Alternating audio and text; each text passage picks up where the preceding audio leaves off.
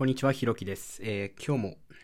この放送をやっていこうかなと思います。今日はですね、読み続けてやり続けることについてちょっと考えていたので話してみようかなと思います。僕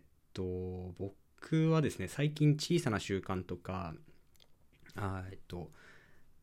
行動をすごく分解してバカバカしいぐらい小さな習慣にして、それを達成率 100% で毎日続けるっていうことをやっていて、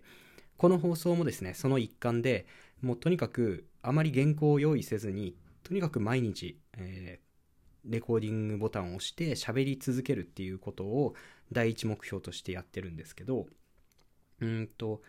の習慣って僕が数年前に読んだ本の中とかにも結構書いてあってですね、知識としては身についていたんですよね。でも、やってみたんだけどあまりうまくいかなかったっていうことで、やっぱり小さな習慣って言っても、焦りとかが出てきちゃって良くないなっていうことで、こうしばらく放置してたんですよ。で、また同じような趣旨の本を数年経って読んだ時に、こうちょっと解釈が変わってですね、もう一回やってみようかなと、思ってみて始めたんですけど、すごく今順調にいっていて、もうね、3週間ぐらい、続けられていますね。で、そういうことをやっていて思ったんですけど、何かね、自分の生活にプラスになるような情報を、その時得たとしても、短期的にはうまくいかないことが多いんですよね。その最初に小さな習慣を知ったのは数年前なんですが、うまくいってたのかもしれないんですけど、自分がこうなんていうのかな、思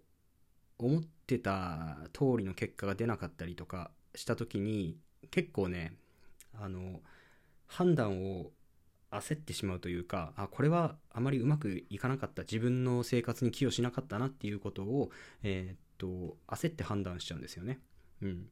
でもそれでもいろんな本を読んで正解を探し続けるわけじゃないですか。どれが自分にとっていい情報なのかっていうことを探し続けていると、以前インプットしたことがこう別の視点で見えてくる瞬間があるんですよ。同じような習慣形成のための本を何冊も読んでいくうちに、あの時言ってた小さな習慣って実はこういう視点から見るととても有益というか、こういう視点で捉えて実行していくといいのかもしれないみたいな新しい視点が見えてくるんですよね。で、やってみたところ、やっぱりその解釈でやったらうまくいったっていうことがあったんですね。で、問題解決、短期的な問題解決のためのインプットっていうのはすごく大事なんですけど、僕がその時得た結論っていうのは、結局はインプットし続けてアウトプットし続けていく中で、見つけていくしかないというか、より長期的な視点で、知識を形成していくっていうことが大事だなって思っていて、結局最後に勝てるというか、最後に自分の、人生を好転させていける人って、常に学び続けられる人が強いんじゃないかなっていうことを、最近すごく思っています。なんかね、やっぱりね、こうその有効だと言われている知識と、その反対のこと、小さな習慣ではダメじゃないかっていう否定と、やっぱり小さな習慣がいいんじゃないかっていう肯定を何回もこう行ったり来たりすることによって、その、知識の明瞭度っていうのが上がってくるんですよね。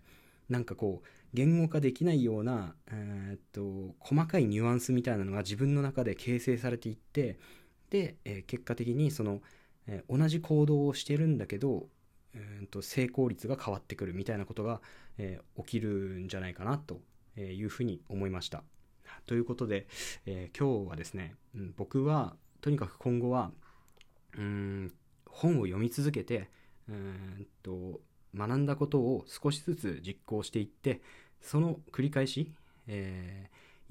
んだことをやってみてダメだった、じゃあ別の情報を探す、でまた実行する、ダメだったっていうことを繰り返しながら、自分の行動の精度を上げていこうかなと